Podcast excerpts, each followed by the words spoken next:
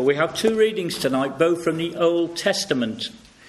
We're going to read from Psalm 40, and our text is taken from Isaiah 59.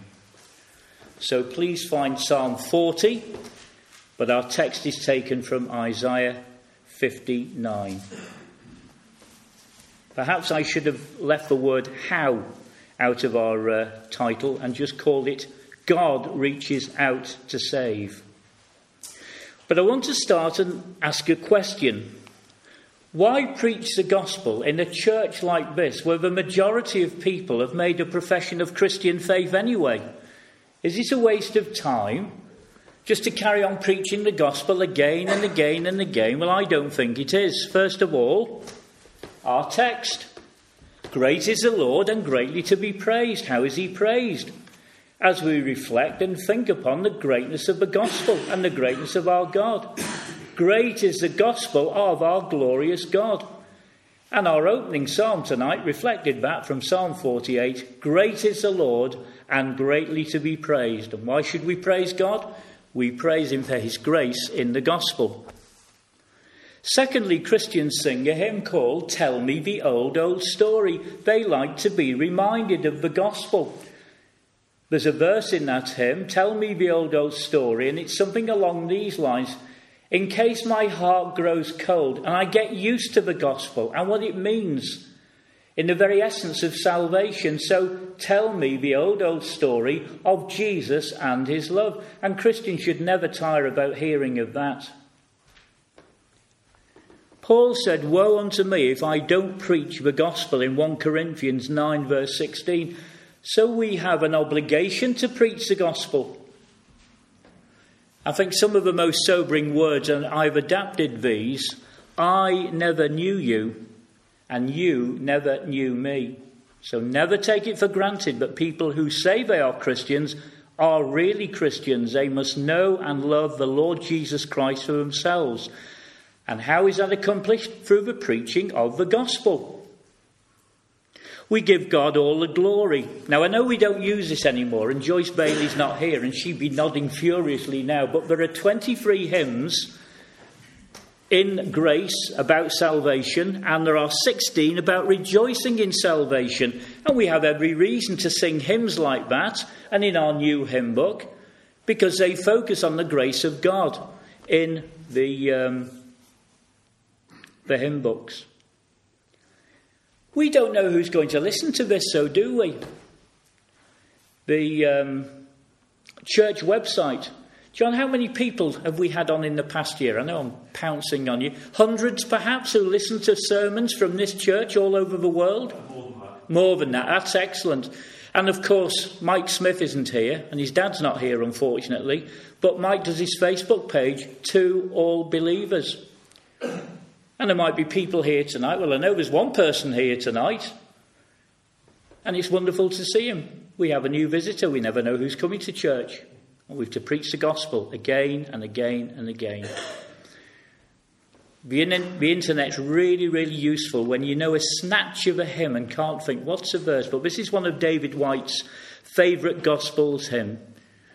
Thy mercy is more than a match for my heart, which wonders to feel its own hardness depart. Dissolved by thy goodness, I fall to the ground and weep to the praise of the mercy I found. That's the gospel encapsulated. The mercy and grace of God to sinners like you and I.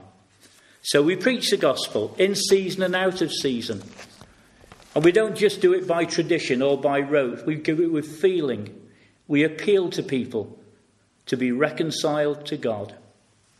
So let's turn to our readings because we're going to preach the gospel again tonight. And our first reading is from Psalm 40 Faith persevering in trial. To the chief musician, a psalm of David. We're going to read the first five verses.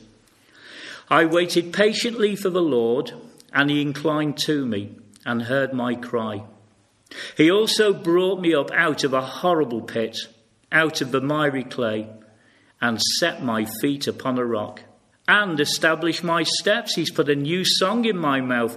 Praise to our God. Many will see it and fear and will trust in the Lord. Blessed is that man who makes the Lord his trust and does not respect the proud, nor such as turn aside to lies. Many, O Lord my God, are your wonderful works which you have done, and your thoughts toward us cannot be recounted to you in order. If I would declare and speak of them, they are more than can be numbered. And our text is from Isaiah 59, verse 1.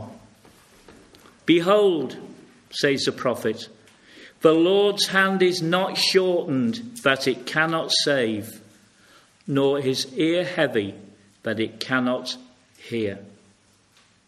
And our text to narrow it right down is the first part of Isaiah 59, verse 1. Behold, the Lord's hand is not shortened that it cannot save. Salvation is of the Lord, always has been and always will be. Now we know that we can't save ourselves. We can't feel that we're saved. We must know that we're saved and saved by the grace of God. But I wonder how you feel. I've mentioned this before. There's a hymn in our hymn books. We've not sung it, but we do sing it. There's a wideness in God's mercy. And some people have a few issues with that hymn.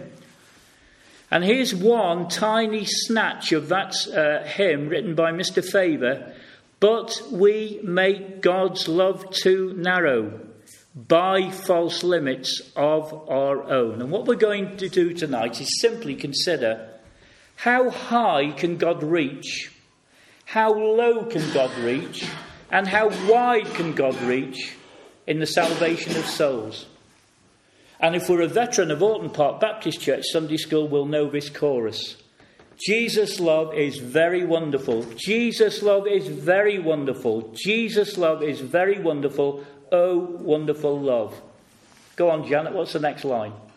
You don't know. You came to Sunday. school. It's so high, you can't get over it. So low, you can't get round of it. Jill's smiling. What's the next line? So, you're not Jill, she's just. So wide, you can't get round of it. And that's where people have a problem. Because we are not the final arbiters of salvation. It's his prerogative and his prerogative alone, says one of the hymn writers. God decides who he's going to save, we don't, and that's a problem. Because we have our own ideas on who'd make good Christians. Isaiah says, Your thoughts are not my thoughts and my thoughts are not your thoughts. For as the heavens are high above the earth, so are my thoughts above your thoughts. So please don't limit me, which is a little bit like this book. We haven't got really an idea. We just scratch the surface, even in a good evangelical church, into the character and the life of our Lord Jesus Christ. So we're really grateful for people like this who can point us in a new direction a biblical direction about the Lord Jesus Christ. So we're going to think along these lines how high, how low, and how wide is the arm of the Lord. Now, this is where it gets a bit strange. We're going to reference Willy Wonka. We're going to reference In the Heat of the Night, one of my favourite films. We're going to reference a German word called Schadenfreude, and we're going to res- reference a problem of morose believers. So, Willy Wonka and his great imagination. If you have seen the latest Christmas films coming out, you'll know that Wonka is one of them. And you will know that Willy Wonka in the trailer speaks about, he doesn't use the word imagination, but he's got a wonderful, wonderful dream. He wants to make chocolate and open a chocolate factory, and everybody's against him because there's a chocolate cartel that doesn't like newcomers with weird and wonderful ideas. But it got me thinking about imagination, which is the result of feelings, sensations, and thoughts. And some people have really vivid imaginations. And some people have got no imagination at all. They're very dull and boring people, unfortunately. But Willy Wonka had a fantastic imagination. Well, how does that tie in with Isaiah 59 and with the Psalm 40? Well, it ties in directly because some people imagine they know what God is like. And so we say, What do you imagine the hand or the arm of God is like? And people might say, Well, perhaps, and they'd be right. It's strong. He has a strong hand. He has a loving hand. He has a patient hand. But we've to be very, very careful that we don't say things about God that He hasn't revealed to us already, which is why the Bible is the rule of our faith and practice.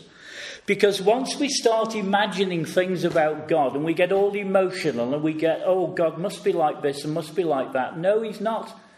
But He tells us exactly in Isaiah 59 something very, very important Behold, says the Lord, my hand is not shortened that it cannot save. So don't start using your imagination on the kind of people God can and can't save, because your imagination is entirely futile. Rely on what God has said and be encouraged by what God has said about the whole work of salvation and his strong, patient, loving hand. So all we need to know is in the Holy Scriptures, and all we need to know about the hand of God is taken from Isaiah 59. Behold, says Isaiah, the Lord's hand is not shortened that it cannot save. He speaks about his ear. He says, his ear, nor his ear heavy that it cannot hear. So let's not imagine what God is like Let's take what God is like from what God has revealed to us from His own word. So God's hand is not short enough to pull people down. God's hand is not short enough to pull people up. And God's hand is not short enough to pull people from both directions, if you like. So, for those who have made a profession of faith who feel they are backsliders, God can pull them back.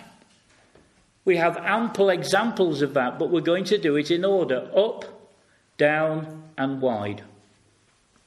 So, that brings us to one of my favourite films. I've not seen Wonka yet. I like the first version, but I didn't like the second version. But I've not even seen that, so I can't judge it, can I? In the Heat of the Night, 1967 a town called Sparta. There's no town called Sparta, it was made up name. Okay. And we have an actor called um, Sidney Poitier who plays Virgil Tibbs. He's a police detective and he ends up, having seen his mother stuck because the train, he's waiting for the train, he's accused of murder. Here is one of the lines he uses when he thinks he knows who's done the murder, a man called Endicott, who was a local cotton farmer. And he says this to uh, Sid- Sidney Poitier, says this to Rod Steiger, who's the sheriff I'm close. I can pull that fat cat down. I can bring him right off his hill. And Steiger says, You're as bad as the rest of us, aren't you? We've all got a chip on our shoulder because you're a black man and you've come to help us down in Mississippi, but you hate white people, don't you? All I'm trying to say is this we have a certain attitude about rich people. Sometimes we're jealous of them, sometimes we don't like them for who they are. And that's exactly the, the um, relationship we have in this film about Sidney Poitier and uh, Rod Steiger and the fact he too has a massive chip on his shoulder. What does the Lord Jesus Christ say? And I read this last night because I've taken up Billy's challenge, and so's Mike's brother in law. He's reading the Gospel of Mark as well, so we'll be on chapter 3 tonight. I'll ring him up and check. Mark chapter 2, 17, let me find it. Speaks volumes about what the Lord Jesus Christ thinks about mankind, never mind if they're rich or poor, black or white, simple or educated. The Lord Jesus Christ says this When Jesus heard it, he said to them, Those who are well have no need of a physician, but those who are sick. I did not come to call the righteous, but sinners to repentance. There's no mention there of calling the rich or the poor. We are all sinners, no matter how wealthy we are, no matter how poor we are, no matter the colour of our skin, which school we went to, our social standing, the job we have. The Lord sees us in that category and that category alone. We are sinners. He came to seek and to save that which was lost. Which brings us to the fact that the Lord Jesus Christ is able to reach up, and the hand of God is not shortened, that it's able to reach up to bring people to Himself, and some might say to bring people down a peg or two. So the Lord Jesus Christ did not say, and the Bible does not say, that no one who is rich and famous and educated will ever be saved. Paul tells us, not any, but not many. Yes, we will be surprised by all the people in heaven, but they'll all have been saved in the same way. So we have Zacchaeus, the rich man. We have the rich young ruler. He didn't become a Christian. We have the centurion with a hundred uh, at his command, a hundred soldiers. We presume he was well paid and well to do. We have Nicodemus. We have people like um, Nebuchadnezzar. All these people who were high up, who God brought down because his hand is not short, but it cannot save, and he can reach up farther than we can imagine to bring people to himself and to bring them down. So, we've talked about imagination. We must never imagine anything about God. We must see what God has told us about Himself, which is why we read the Bible. We've talked about that quotation about the man with a chip on his shoulder and how we should not prejudge anyone. We are all equal in God's sight. Now we're talking about this German word, and if Margaret was still alive, she'd tell us what it means Schadenfreude. Pleasure derived from another person's misfortune. So I was driving down Southport Road yesterday in Ormskirk. Two AA vans there. You don't know the end of this story, Janet. Stop smiling. Two AA vans outside a man's house. A broken down 63 plate Rolls Royce. My word, did I laugh. Rolls Royces don't, Rolls Royces don't break down, they fail to proceed. So I got some pictures because this will make a great story on the website. I've emailed the AA press office. They will not tell me, but it's worth a try just to see what happened. How does a Rolls Royce break down? Why do we laugh when we see someone with a £200,000 Rolls Royce and he stood there, his hands folded. He's very, very annoyed and disappointed. And there's people driving past his house. Oh, look at him roll. His Rolls Royce is broken down. Ha, ha, ha. It's not very nice, is it, to do that? That's Schadenfreude. Where we revel in the misfortune of other people. Christians shouldn't. That was bad of me to do that. But it's, sometimes it's our natural reaction, isn't it? But we can be jealous of those Christians, even who've got more than us. We think of Christians with the perfect family. All their children have turned out well. They've made a profession of faith, every single one of them. We think of Christians with great jobs. They've never ever been unemployed. They've got a great pension, a nice house, they have nice holidays. Well, the Bible talks about people whose lines have fallen in pleasant places. We think about those who are rich and famous and successful. Well, we pray that God will help them to use all that they've got for the Lord's glory and for the good of the church. But how are we to pray for the reach of the gospel to those people who we think are beyond the reach of Christianity? The liberal elite are politicians who look down on us and are now aggressively pursuing Christians and evangelical Christians because they don't like us. The people in the BBC who sneer at any mention of Christianity, are they beyond the reach of the gospel of God? No, they are not. I think we might know the story of uh, Lady Huntingdon and the great witness she was in the society in which she lived. And we should pray for those people because we can claim this promise that God has given us. My arm, says the Lord, is not shortened, but it can reach up and bring these people down. So let's pray for our King. Let's pray for those in the media, the BBC, the ITV, Sky News, those who wield such influence. Let's pray for our politicians. Let's pray that God might bring them down and humble them like he did Nebuchadnezzar, and they too might be saved. Now, we're more familiar, aren't we, with the fact that God not only reaches up, but he reaches down and brings people up. And there are many people here, perhaps, who can say, Yes, love lifted me. Outwardly, I was a nice person. I had a nice job. I'd done well in life. But inwardly, God knew that my heart was deceitful above all things. I was desperately wicked. I hated myself at times because I found that I could not beat and take on and deal with my own sinful tendencies. God convicted me by nature and by practice far, so very far from God. I knew the reality of that.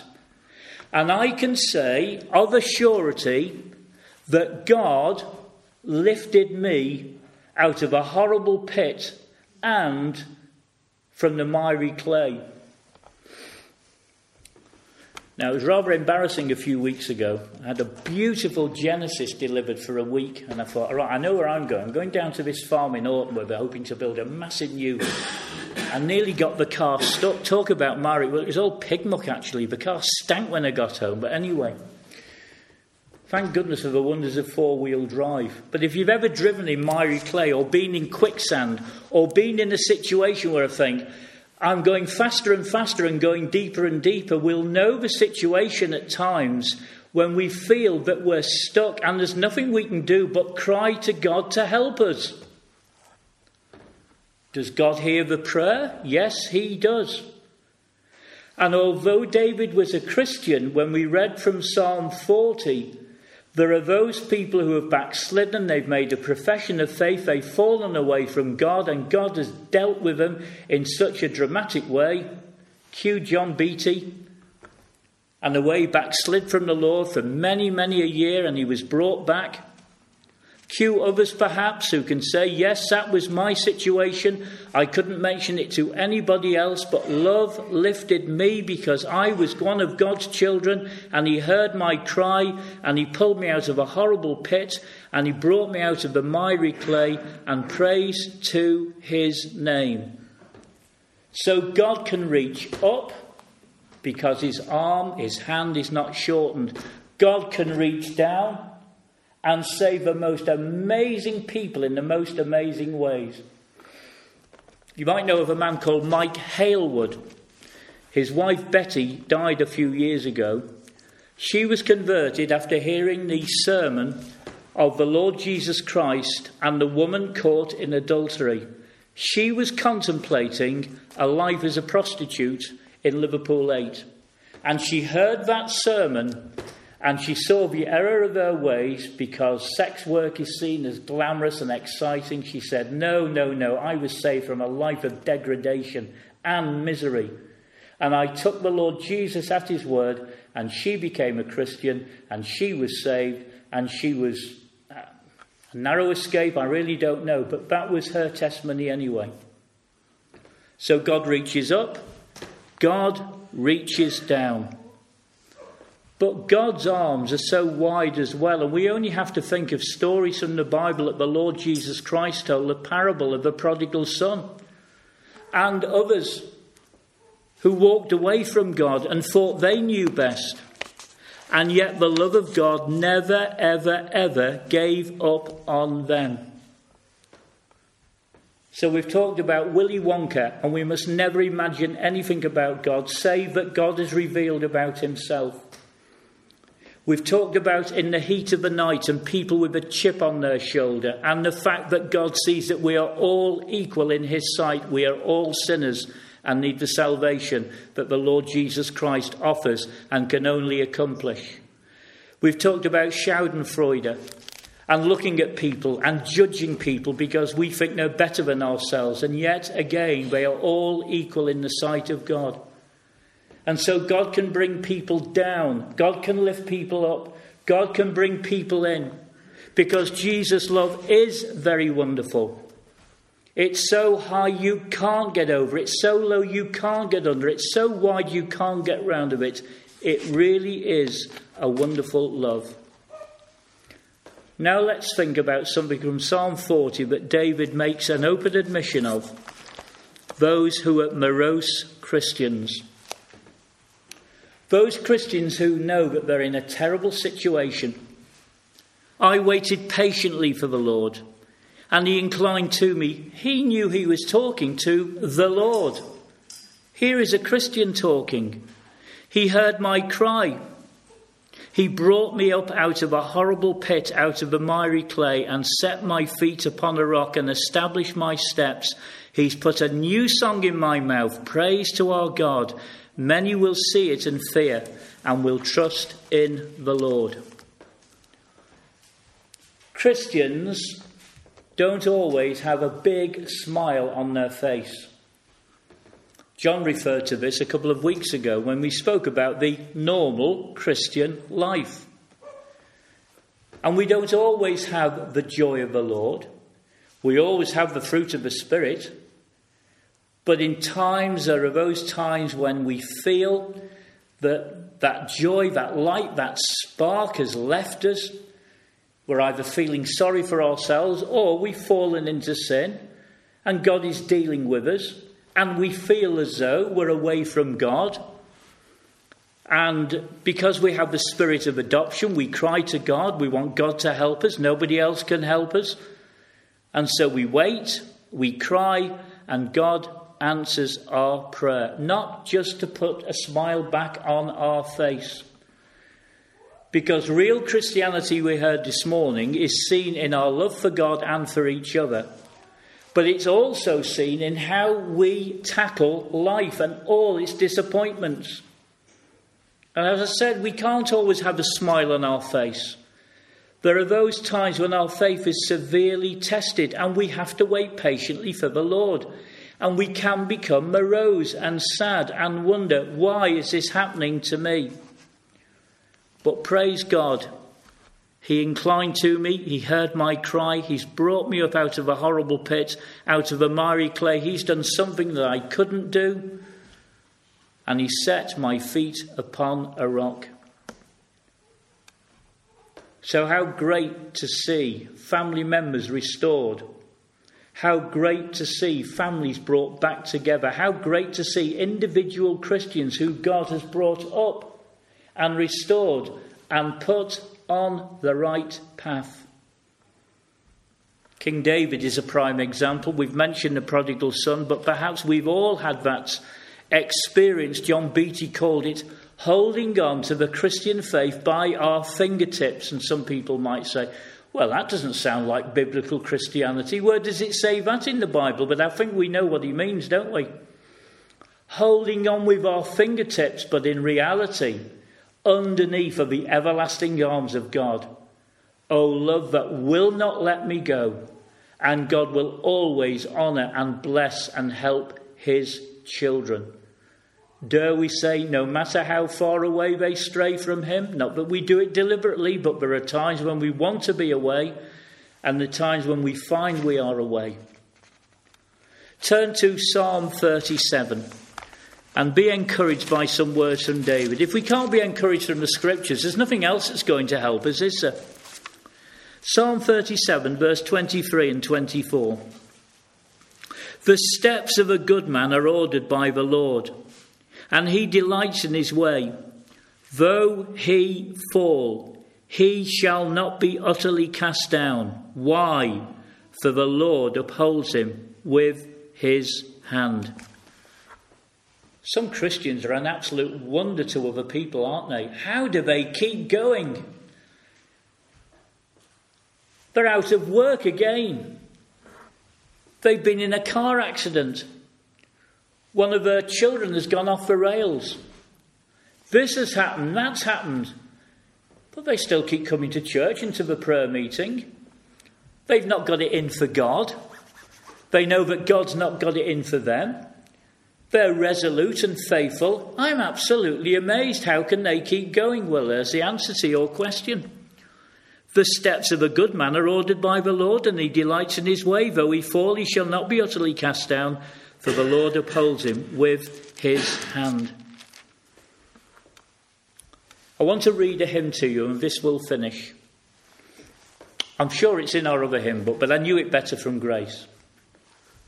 724, Augustus Toplady. A sovereign protector I have, unseen yet forever at hand unchangeably faithful to save, almighty to rule and command. He smiles, and my comforts abound. His grace as a dew shall descend, and walls of salvation surround.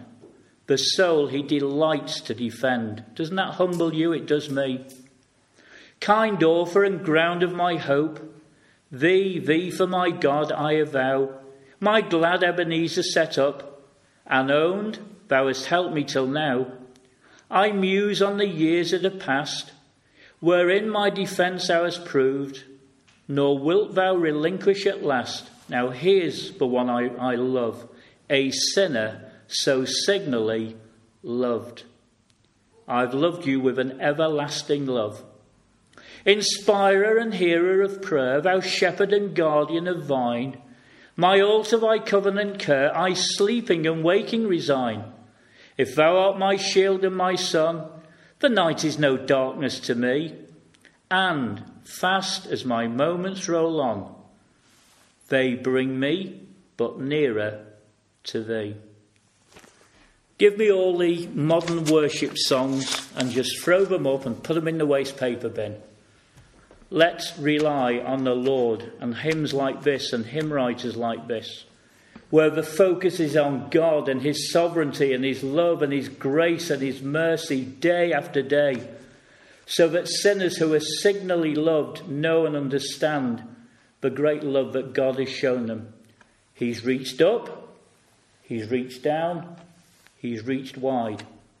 And if we're Christians tonight, we can praise His name, but He's done all that because His arm is not shortened, but it cannot save. He's a wonderful, gracious, almighty God. Praise his name. Amen.